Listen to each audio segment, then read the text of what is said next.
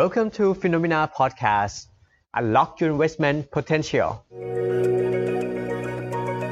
คุณกำลังฟัง Financial Advisor Podcast Season 2 รายการที่จะช่วยปลดล็อกศักยภาพ Financial Advisor ในตัวคุณ วัสดีครับต้อนรับคุณผู้ชมนะครับเข้าสู่รายการ Podcast Financial Advisor นะครับซีซั่นที่ 2 นะครับสำหรับวันนี้เพชรอยู่กับทางดรเมย์นะครับผมสวัสดีครับดรเมย์ครับ สวัสดีครับเพชรครับอ่าวันนี้เราอยากจะมาเปิด EP แบบหนึ่งยังไม่ทางการ ใครแล้วเป็นเหมือนไพลอตแนะใช่นำดรเมย์ครับผมผู้ชมนะคนน่าจะรู้จักดรเมย์ละพอสมควรนะครับวันนี้เราจะมาเริ่มเข้าเนื้อหาของการเป็น FA ที่ดีที่ถูกต้องเนี่ยมันต้องเป็นยังไงบ้าง วันนี้เราจะมาคุยถึงว่า journey ของ FA คือเส้นทางของ FA เนี่ยจุดที่เขายืนอยู่ตรงนี้ วันแรกที่อยากจะเข้ามาในวงการเป็น financial ครับ advisor เนี่ยครับ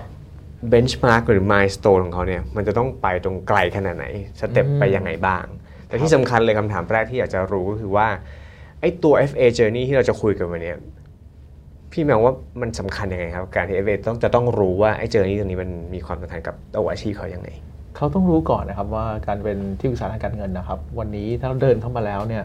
เราเราต้องรู้จักตัวเองเนาะว่าเรามีความรู้อะไรแล้วบ้างอืมใช่ไหมครับแล้วถ้าเราจะไปข้างหน้าเนี่ยเราอยากจะเติบโตเป็นลักษณะแบบไหนครับ เราจะเติบโตมาเป็นที่ปรึกษาทางการเงินในลักษณะที่เอ่อพบเจอผู้คนอืมหรือว่าเราเป็นที่ปรึกษาทางการเงินลักษณะที่ว่าเราไม่ต้องพบเจอนะครับเราเป็นคนเอ่อแนะนำภาพรวมๆให้อ่าอ่า positioning เราก็ต้องมานั่งเอ่อคิดว่าเราเป็นคนลักษณะไหนก่อนครับ นะครับเพราะว่า FA บางท่านต้องการดูแลลูกค้า บางท่านอืมไม่อยากดูแลลูกค้านะต้องการอืมดูแลทีมงานอะไรอย่างนี้เป็นต้นอืมนะครับหรือบางคนต้องการเป็นกูรูในครับอุตสาหกรรมแทนอืมเป็นใช้ความรู้ทางด้านที่ปรึกษาทางการเงิน แต่เป็นผู้แนะนำแต่ไม่ครับลงไปดูแลลูกค้าอ่าอ่าเพราะฉะนั้นภาพพวกเนี้ยเป็นสิ่งที่เราต้องถามตัวเราเองก่อนว่าด้วย character อย่างเราวันเนี้ยเราชอบแบบไหนนะครับก่อนที่จะเริ่มตัดสินใจเดินเข้ามาสู่วงการนี้อืมครับแสดงว่า ต่อให้เป็น FA หรือผู้แนะนำการลงทุนหรือดูแลลูกค้าเหล่านี้แหละ ก็สามารถเลือกได้ว่าจะดูแลแบบมากน้อยขนาดไหนหรือว่าลักษณะไหนถูกไหมถ้าสมมติคนไม่ชอบพูดรู้สึกว่าเฮ้ยเป็น FA ไม่ได้ อันนี้ก็ไม่ไม่เกี่ยวละจริง ๆ ก็ไม่เชิงอย่างนั้นครับ คือจริงๆสายแคริเอร์ของการเป็นที่ปรึกษาทางการเงินนะครับครับเอ่อถ้าเริ่มจริง ๆ ง่าย ๆ คือเราเราก็ต้องมีไลเซนส์ก่อนอืมนะครับพอมีไลเซนส์เราทำงานมาสักระยะหนึ่งเราก็อาจจะพบว่าเออเราอยากจะเป็นผู้บริหารขึ้นมาอ๋ออ่า เราอาจจะต้องการดูแลทีมที่ปรึกษาทางการเงินอีกครั้งหนึ่งเข้าใจแล้วอ่าครับมันก็จะมีตรงนี้เกิดขึ้นอืมหรือบางคนบอกว่าเออดูแลคนแล้วมีความรู้ด้วยอยากจะโฟกัสเฉพาะความรู้ด้านการลงทุนลึกครับๆอาจจะชอบมากขึ้นในอนาคตรู้สึกอืมว่าอันนี้แมทช์กับตัวเองมากกว่าครับก็แตกลายออกไปได้อืมนะครับแล้วก็อาจจะเป็นคนที่คอยสนับสนุนทีมที่ปรึกษาทางการเงินอีกทีหนึ่ง ในการเจอลูกค้า เพราะฉะนั้นจริง ๆ career ในสายของที่ปรึกษาทางการเงินสำหรับเราเองครับมันมีมันมีแตกแขนงไปได้ในอนาคตอืมแต่จุดเริ่มต้นก็คือเราก็ต้องเริ่มตั้งแต่เบสิกเลยครับนะมาเริ่มสอบก่อนนะครับอืมมาเริ่มดูไลเซนส์กันก่อนว่าต้องมีอะไรบ้างครับครับซึ่งไอ้เจอร์นี่ของ FA แต่ละขั้นเนี่ยวันนี้เราจะแบ่งกันมาเป็นกี่เฟสกี่ขั้นยังไงบ้างครับครับโดยโดยเอ่อภาพที่ผมวางไว้นะครับแล้วก็จากประสบการณ์ที่ผมวางผมวางไว้อยู่4สเตจ4ขั้นอืมครับเอ่ออย่างขั้นแรกอะครับขั้นแรกก็คือใครจะเข้ามาในอุตสาหกรรมนี้มันก็ต้องมีเราก็ต้องมีที่เขาเรียกว่าใบอนุญาตก่อนอ่านะครับอ่าเป็น transaction เป็นเป็นสิ่งสำคัญเลยก็คือใบอนุญาตแนะนำการลงทุนครับนะครับหรือบางบางครั้งเราก็จะเรียกว่าผู้แนะนำการลงทุนอืมนะครับก็ต้องมี single license ก่อนครับนะครับส่วนจะเป็นเลเวลเบอร์หนึ่งเบอร์สองเบอร์สามแล้วแต่เออหรือ complex หนึ่ง complex หนึ่ง complex สองอันนี้ก็เป็นต่อยอดขึ้นไป แต่อย่างน้อยอืมที่สุดก็ต้องมีแบบ plain ก่อน IC plain ครับเข้ามาก่อนนะครับ อันที่สองก็คือถ้าเป็นคนที่มาในสายของประกันชีวิตครับก็คงต้องมี license ตัวแทนประกันอืมนะครับหรือเป็น license ลักษณะที่เป็นนายหน้าครับขายประกันชีวิตได้อืมนะครับเพื่อให้เขาสามารถนำเสนอผลิตภัณฑ์ได้อืมนะครับทั้งนี้รวมไปถึงในกลุ่มที่เป็นของประกันวินาศภัยด้วยนะครับอืมสาเหตุที่ผมพูดตรงนี้ขึ้นมาเพราะว่า FA เนี่ยที่ผมเห็นวันนี้ขึ้นมาทั้งสองฝั่งครับ ฝั่งที่เป็นสายการลงทุนอืมหลักทรัพย์ธนาคารครับบลจขึ้นมาฝั่งหนึ่ง กับอีกฝั่งหนึ่งคนกลุ่มคนที่มาจากสายประกันอืมซึ่งจริง ๆ แล้วเส้นทางสามารถขึ้นได้ทั้งสองเส้นทางนะครับแต่ key สำคัญที่สุดของ stage ที่ 1 คือในครับมุมมองผมที่ผมพบคนที่ประสบความสำเร็จเนี่ยอืมนะครับหรือที่ผมเคยสร้างมาเนี่ยผมจะแนะนำให้มีทั้ง3ลายเส้นสามลายเส้นเลยสามลายเส้น คือแสดงว่าไม่ว่าคุณจะมาจากฝั่งการลงทุนก่อน เริ่มแรกหรือว่าฝั่งประกันก่อนเนี่ย แค่ลงทุนกับประกันอย่างใดอย่างหนึ่งไม่น่าจะพอ โดยส่วนตัวแล้วไม่พออ่าแล้วไอ้สามไลเซนนี้ที่ว่านี่ดรเมย์ว่าสามไลเซนมีอะไรบ้างฮะก็เมื่อกี้อย่างที่เรียนครับก็คือมีตัวแทนนะครับมีไลเซนอ่าตัวแทนประกันชีวิตครับตัวแทนประกันวินาศภัยอืมนะครับแล้วก็ไลเซนของการแนะนำการลงทุนครับอ๋อผู้แนะคือนำการสามลงทุอันนก็สามอันเบสิกลงทุนประกันชีวิตประกันวินาศภัยใช่ครับสามตัวนี้ติดอาวุธให้ครบครบก่อน ติดอาวุธให้ครบก่อน เพราะว่ามันเป็นมันเป็นเส้นทางที่ ตลอดระยะเวลาหลังจากนี้เราก็ต้องเรียนทบทวน refresh license ขึ้นมาครับเราก็ต้องสะสมความรู้ เพราะว่าเรากำลังจะดูแลลูกค้าครับซึ่งลูกค้าคงไม่ได้ลึกด้านใดด้านหนึ่ง ลูกค้าคงเราคงไม่เจาะลึกประกันอย่างเดียว investment อย่างเดียว แต่ถ้าเรามีทั้ง 3 ตัวตั้งแต่วันแรกอะครับครับเจอร์นี่ของเราจะเริ่มง่ายกว่าอืมคือวันนี้ถ้าบอกว่าคุณเพชรถามผมว่าเริ่มเลยวันนี้ทำอะไรต้องมี3 license ครับแต่ที่เราพบทั้งหมดวันนี้เนี่ยเราจะพบบางคนมาสายใดสายหนึ่งก่อน อืมส่วนใหญ่แล้จะวเป็พนออย่างนั้น ผ่านมาสักประมาณสัก5ถึง10ปีอ้างกันกลับมาดูอีกสายหนึ่งครับครับผมอืมไม่มีผิดมีถูกครับ แต่แนะนำว่าถ้าสอบได้3ไลเซนก็จะช่วยให้เราเนี่ยสะสมความรู้สะสมประสบการณ์ได้เร็วยิ่งขึ้นอืมแล้วก็จะน่าจะเดินไปข้างหน้าได้อย่างไม่ติดขัดเนาะไม่ต้องแบบใช่ครับทำที่ต้องมาคอยมากลับมาสอบทีอะไรอย่างนี้ถูกไหมฮะครับผมอืม โอเค นี่คือเฟสแรก นี่คือเฟสที่ 1 ครับ ของการเป็น FA เข้ามาด่านแรกเลยคือเอ่อตัวใบอนุญาตใบอนุญาตครับใบอนุญาตหลายคนถามว่าเฮ้ยก็ผมมาจากฝั่งลงทุนผมชอบการลงทุนอย่างเดียว จะไปทางเนี้ยลุยๆไปด้วยอาวุธชิ้นเดียวเนี่ยพอไหมมันก็อาจจะพอแต่ว่าถ้าดีที่สุดเมื่อกี้บอกแล้วก็คือว่าไปศึกษาทางฝั่งประกันด้วยครับ ไม่ว่าจะเป็นประกันชีวิตและวินาศภัยทั้งสองอย่างให้ครบครับเพราะว่าเพราะว่าเรากำลังคุยกันว่าเราจะเป็นที่ปรึกษาทางการเงินมืออาชีพอืม เราไม่ได้เป็นที่ปรึกษาการลงทุนมืออาชีพอืมอ่าถ้าผมเป็นที่ปรึกษาการลงทุนมืออาชีพงั้นผมคงไป IC ไลเซนอย่างเดียวครับผมคงเดินสายที่เป็นลักษณะอาจจะเป็น CFA อ่าฮะนะครับอาจจะสอบซีซ่าเพราะว่าผมลึกเรื่องการลงทุนเป็นนักวิเคราะห์ไปอืมแต่ผมกำลังเลือกสายที่เป็นที่ปรึกษาทางการเงินอืมแล้วดูแลลูกค้าบุคคลครับงั้นชีวิตลูกค้าบุคคลหนึ่งคนเขาก็มีหลากหลายเรื่องที่เข้ามาเกี่ยวข้องอืมบางครั้งอยากออมเงินครับบางครั้งอยากซื้อ protection ประกันชีวิตบางส่วนบางครั้งอยากดูประกันสุขภาพ บางทีเพิ่งซื้อรถใหม่ต้องดูประกันรถยนต์ต้องต่อเบี้ยครับมันก็คือชีวิตคนหนึ่งคน เพราะฉะนั้นเราก็ต้องอืมพอที่จะเป็นคนที่สามารถมองในทุกมิติตั้งแต่วันแรกๆครับครับเพราะในนี้คือเป็นจุดที่จำเป็น จุดที่จำเป็นและเป็นจุดที่สำคัญ เวลาเราเริ่มต้นครับอืมโอเคครับ นี่คือเฟสแรก พอจากเฟสแรกแล้วมีอาวุธครบแล้ว อันนี้เราเริ่มลุยได้ยังฮะเอ่อเฟสแรกเราเริ่มลุยได้ไหมได้ครับ ก็คือพอเรามีไลเซนส์แล้วเราก็คงต้องมาทบทวนตัวเองเนาะอืม ว่าเราสามารถนำเสนออะไรรู้จัก Product หรือยังครับผลิตภัณฑ์ต่างๆ เป็นยังไง ก็ต้องมาศึกษาหาความรู้อืมเพราะฉะนั้นเราก็ต้องไปเรียนเพิ่มเติมครับ ไปดู Product เป็นยังไง กระบวนการขายเป็นยังไงนี่คือ phase ที่1นง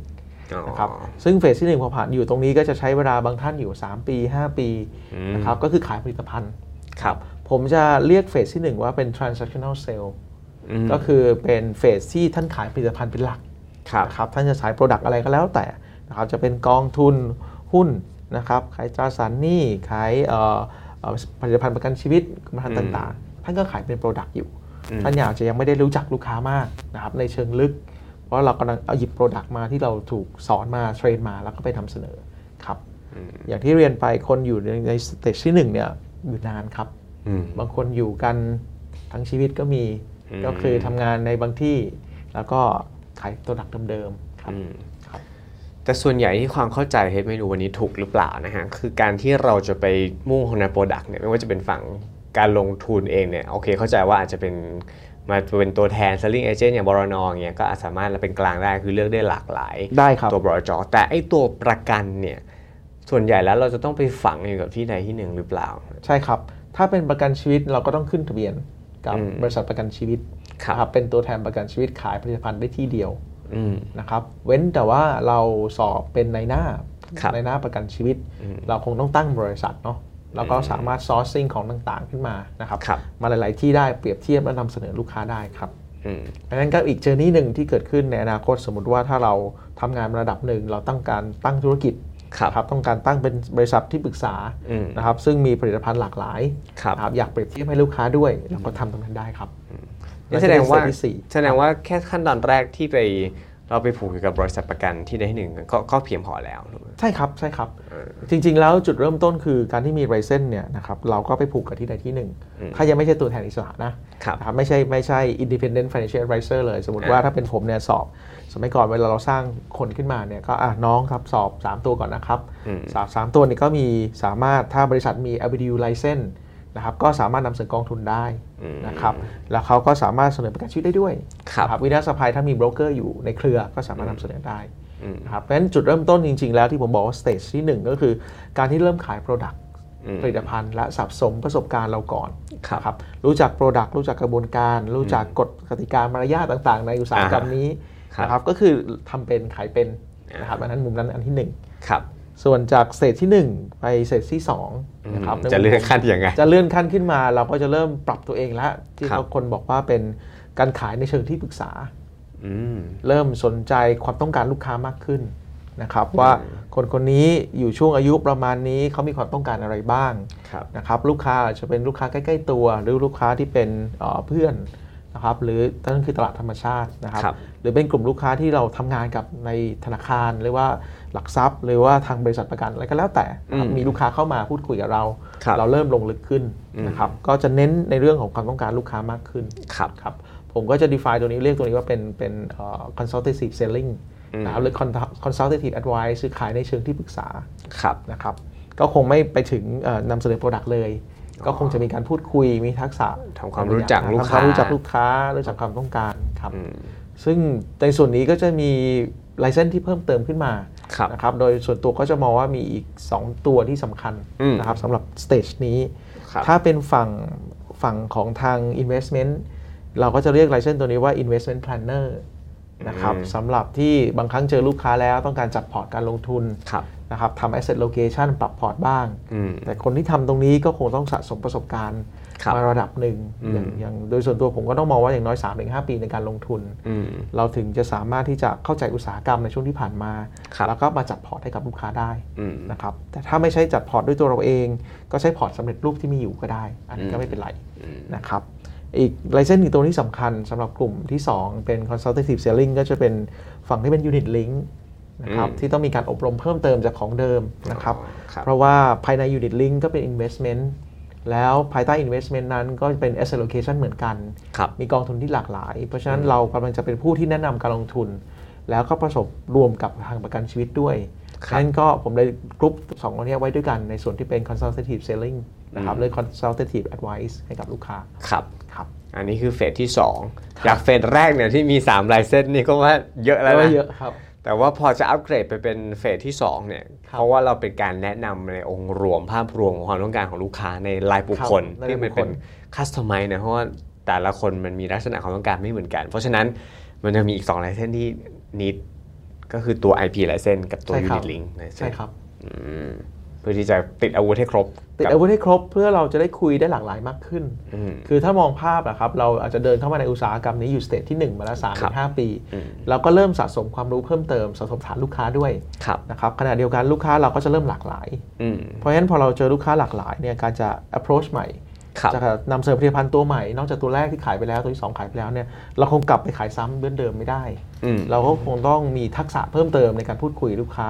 อธิบายเพิ่มเติมคำนวณเป็นมากขึ้นครับนะครับประมาณการในเรื่องของ cash flow ได้อ่านนะครับคำนวณเอ่อเป้าหมายลูกค้าได้นะครับแล้วก็อาจจะคำนวณในเรื่องของประกันชีวิตได้บางส่วนด้วย เช่นเดียวกันเราคก็รับนำเสนอเขาในรูปของ solution มากขึ้นเออนะครับฮะงั้นจากเฟสหนึ่งไปเฟสสองแล้วเอาพอรู้แหละเฟสสองจะไปเฟสสามเฟสสองไปเฟสสามน่าจะใช้เวลานานพอสมควรอืมนะครับสองไปสามสามเนี่ยผมมองว่าเป็น trusted advice ครับ trusted advice คือการให้คำแนะนำที่น่าเชื่อถืออืม แสดงว่าคนคนนั้นที่อยู่ในเฟสสามต้องมีดูดูแล้วมีเครดิต ดูแล้วมีความน่าเชื่อถือในอุตสาหกรรมครับพูดแล้วมีคนเชื่อมีคนฟังอืมนะครับ แสดงว่าเขาคงพัฒนาตัวเองมาถึงจุดจุดหนึ่งอืมอาจจะเป็นมีไลเซนส์เพิ่มเติมอย่างเช่นมี CFP อืมนะครับบางคนอาจจะมี FCHFP ในฝั่งของประกันชีวิตครับนะครับบางท่านอาจจะมี CLP นะครับหรือบางท่านอาจจะเป็นเอ่อ CFA ก็ได้อืมนะครับคือพูดง่ายๆคือท่านถูก ถูกเอ่อมีมาตรฐานวัดท่านแล้วล่ะว่าท่านมีความรู้องค์ความรู้ครบถ้วนครับนะครับขณะเดียวกันท่านก็มีคนรู้จักอืมนะครับเพราะฉะนั้นมันจะเป็นการผสมผสานสองตัวก็คืมีว่าฐานแฟนเนาะมีฐานแฟนคลับนั่นเองได้ง่ายนะครับอ่าแล้วก็มีคนรู้จักแล้วก็มี story ที่ท่านทำมาแล้วประสบความสำเร็จอืมคนอาจจะบอกต่อแล้ว stage นี้ผมก็เลยบอกว่า trusted advisor คนที่ดูน่าเชื่อถือนะอืม refer เพื่อนให้อืมนะผมก็จะมองว่าจุดวัดของผมคือใครอยู่ stage สามก็คือเริ่มมีลูกค้า แนะนำเพื่อนมาให้เราดูแลครับครับอืม ก็เกิดขึ้นเอง เกิดขึ้นเองธรรมชาติอีกเหมือนเดิมอืมนะครับถ้าท่านเดินบนเส้นทางสายที่ปรึกษาทางการเงินครับถ้ามันถึงจุดถึงเฟสสามท่านจะมีคนโทรหาท่านอืมนะครับท่านอาจจะมีเพื่อนรีเฟอร์ลูกค้ารีเฟอร์คนนี้มาช่วยดูให้หน่อยครับแต่การการทำตรงนี้จะเน้นในเรื่องของการให้คำแนะนำอืมอาจจะไม่ได้มองว่าดูแลดีอืมจะต่างกันนิดนึงครับในบางครั้งเราบอกว่าแนะนำมาเออดูแลดีนะอืมแต่ว่านั่นไม่ใช่เรื่องของการดูแล แต่ครัยับงไม่ใช่เป็น trusted advice อันนั้นเป็น service base ครับอ๋ออัอันนี้อยากให้แยกนิดหนึ่งเพราะในบางครั้งเนี่ยอ่าเอ่อคนนี้ดูแลดีมากเลยแล้วเพื่อนแนะนำมามันการดูแลนะครับ มันยังครับอาจจะไม่ใช่เรื่องของ advice ที่ให้อืมครับแต่มันก็เป็นสิ่งที่สิ่งที่ดีที่สามารถเอ่อผสมผสานกันได้ครับครับอันนี้ก็ผ่านไปแล้วตัว3เฟสในสามตัวเฟส FA ครับ Journey ถ้าสังเกตเห็นคือเราจะแบ่งจากลักษณะตัวskill ของ FA skill ของผู้ FA แนะนำการลงทุนเนี่ยเป็นหลัก ใช่ครับอืมใน คือแต่ละ journey นี้เป็นจะเป็นทักษะด้วยนะครับทักษะ skill ของ FA ที่เพิ่มขึ้นครับมาตรฐานที่วัดและจับต้องได้อืมนะครับและอันที่ 3 คือฐานลูกค้าที่เพิ่มขึ้นอืมฐานลูกค้าที่เริ่ม sophisticate มากขึ้นครับนะครับเพราะว่าอย่างเช่น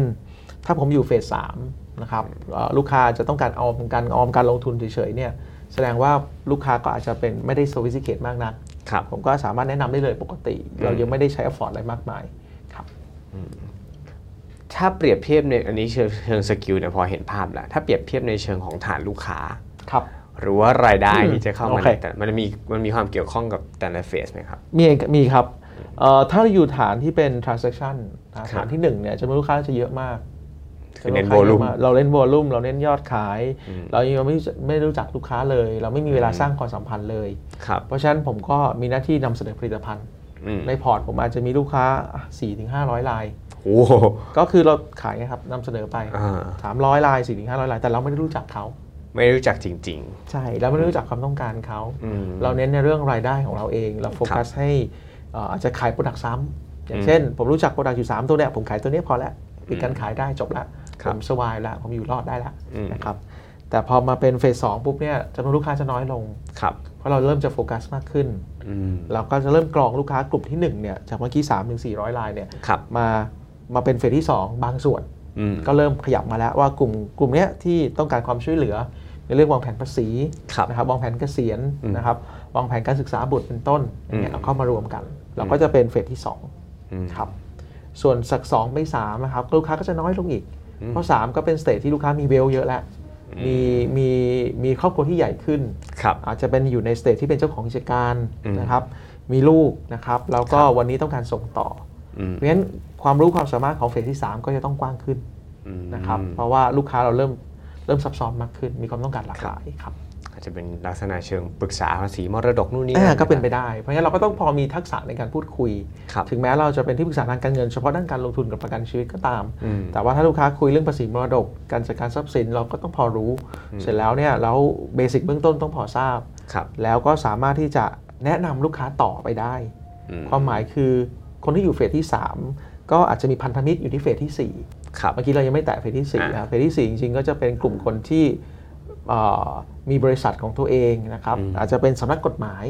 นะครับอืมที่มีชื่อเสียงอ่าอ่าเพราะว่าเขาทำด้านนี้โดยเฉพาะครับอาจจะเป็นสำนักบัญชีอืมหรืออาจจะเป็นบริษัทที่ตั้งขึ้นมาเพื่อทำด้านการให้คำแนะนำด้านที่ปรึกษาโดยเฉพาะอืมอย่างเช่นเอ่อบลปเป็นต้นอย่างครันี้บครับ เพราะฉะนั้นเนี่ยอ่าเราต้องรีเฟอร์ไปตรงนั้น เพราะว่าเราไม่ได้มีความลึกในเฉพาะด้านครับนะครับหรือแม้แต่บางครั้งเนี่ยเราดูแลค้ารายนี้มาตลอดเกือบ 10 ปีแล้วครับลูกค้ารู้จักกันดี วันนี้ลูกค้าต้องการจะเข้าตลาดหลักทรัพย์ อืมผมว่าต้อง refer จากเรา phase สามหรือ phase สี่ครับซึ่งเป็นพันธมิตรกันอ่าครับเพราะงั้นโดยส่วนตัวก็คือ 1 2 3 เป็นเรื่องของ trusted ในเชิงบุคคลอืม4จะเป็น phase ที่เราเริ่มตั้งเป็นบริษัท เป็นองค์กร เป็นองค์กร เป็นทีมครับนั่นคือจุดตัดระหว่าง 3 กับ 4 ก็อยากจะเหมือน Finnomena ใช่ถูกต้องเลยครับ ถ้ามองภาพชัดเจนก็คือ Finnomena คืออืม4คุณเจษคุณแบงค์คุณกิ๊กคือครับ3ครับ อืม trusted brand เรียบร้อย แล้วก็น้องๆที่ให้จะเป็น FA FA ก็จะอยู่2ครับ IA ที่เราให้บริการลูกค้าวันนี้ก็จะอยู่ 2 ครับอืมครับแต่ก็ถ้าแบ่บางเป็นคนเฟสเริ่มเริ่มสร้างตัวตนขึ้นมา เริ่มมีคนรู้จักเริ่มมีแฟนคลับ ก็จะขึ้นจาก 2 มาอืม3ครับผมก็เป็นที่ยอมรับมากเป็นที่ขึ้ยอมรับมากขึ้น หรือทำเนียบกูรูของเราวันนี้ที่อยู่ในฟิโนเมนาก็จะพบว่าทุกคนก็อยู่เฟสสามหมดครับครับผมอืมนี่คือ journey นี่คือเจอร์นี่ที่เราเลือกเองอืมเราเลือกเอง เพราะว่า เราจะมีความสนใจที่ไม่เหมือนกันครับ แล้วเราก็จะหาตัวตนเราเจอในช่วงที่เฟสที่อืม2ครับโอเคครับ น่าจะพอเห็นภาพรวมเนาะเพราะจริงๆแล้วการเป็น FA เนี่ยที่แต่ละเฟสที่มุมมองที่เราอยู่ตรงจุดไหนนะครับเราอยากจะไปตรงจุดไหนครับบางคนอาจจะบอกว่า แต่จริงๆแล้วในในในเชิงอันในมุมของการหารายได้แล้วกันเนอะเรียกปากเรียกโอคเคอเนี่ยไม่ครับว่า phase ไหนๆเนี่ย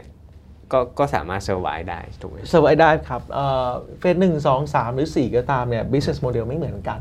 อืมถ้าสมมุติว่าผมอยู่ phase ที่ 1 แล้วผมอยาก survive ได้จนถึงผมเกษียณถามว่าอยู่ได้ไหมอยู่ได้นะครับผมก็สามารถดูแลลูกค้าจำนวนมากได้ครับนะครับแล้วก็แต่ผมก็ต้องออกแบบระบบอืมที่ผมสามารถติดตามลูกค้าได้ทุกคนครับนะครับก็อาจจะต้องใช้ดิจิทัลเข้ามาเกี่ยวข้องมากขึ้นอืมเพราะว่าถ้าผมดูแลลูกค้าจำนวนมาก transaction ไม่ใหญ่ครับนะครับแสดงว่า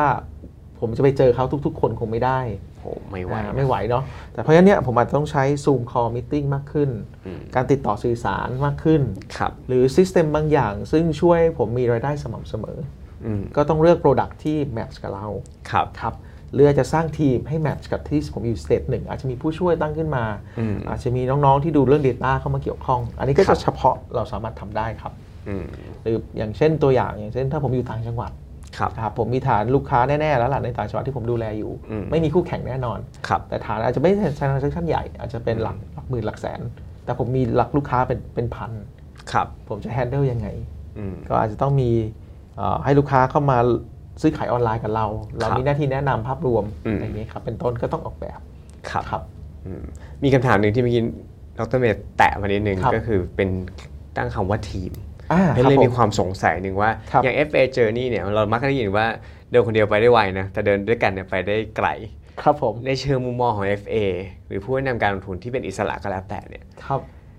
เดินคนเดียวหรือเดินกับทีมยังไง แนะนำข้อดีข้อเสียหรือว่าแบบไหนน่าจะเหมาะกว่ากัน ผมผมมองว่าเดินเป็นทีมจะดีกว่าอืมแต่แต่ละบุคคลมี character ที่ชัดเจนของตัวเองครับครับเพราะว่าการเดินเป็นทีมเนี่ยเราสามารถ sharing ประสบการณ์ได้อืม เราสามารถแชร์ resource กันได้ ความหมายคือแชร์ resource อย่างเช่นเอ่อมีไอเดียตรงนั้นตรงนี้คุยกันตกผลึกกัน มี Product เข้ามา4 5ตัวช่วยกันเลือกอืมทำไมถึงตัวนั้นตัวนี้ดี เพราะแต่ละคนมีมุมไม่เหมือนกันครับนะครับขณะเดียวกันเนี่ยนะครับถ้าเป็นคนเดียวผมทำคนเดียวทั้งหมดมันไม่ไหว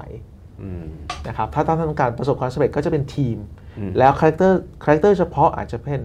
บางท่านชอบทำลูกเอ่อชอบดูแลลูกค้ากลุ่มที่เป็นคุณหมอครับ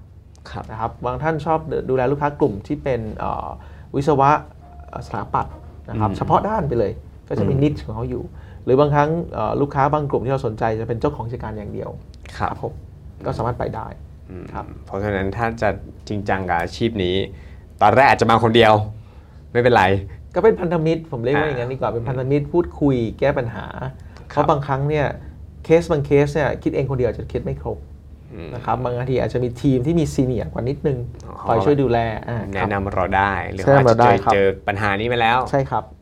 เพราะว่าไปคนเดียวเนี่ยเวลาเจอลูกค้าในบางครั้งเนี่ยถ้าเรายังไม่อยู่เฟสสามอะฮะครับอ่าไม่ง่ายอืมนะครับไม่ง่ายความหมายคือบางทีโจทย์มันซับซ้อนมากอืมเราแก้ไม่ได้ หรือแม้แต่เฟสสามเองก็ตามก็ต้องมีพันธมิตรครับเพราะว่าลูกค้าเข้ามาเยอะมากเลยแฮนเดิลไม่ไหวอื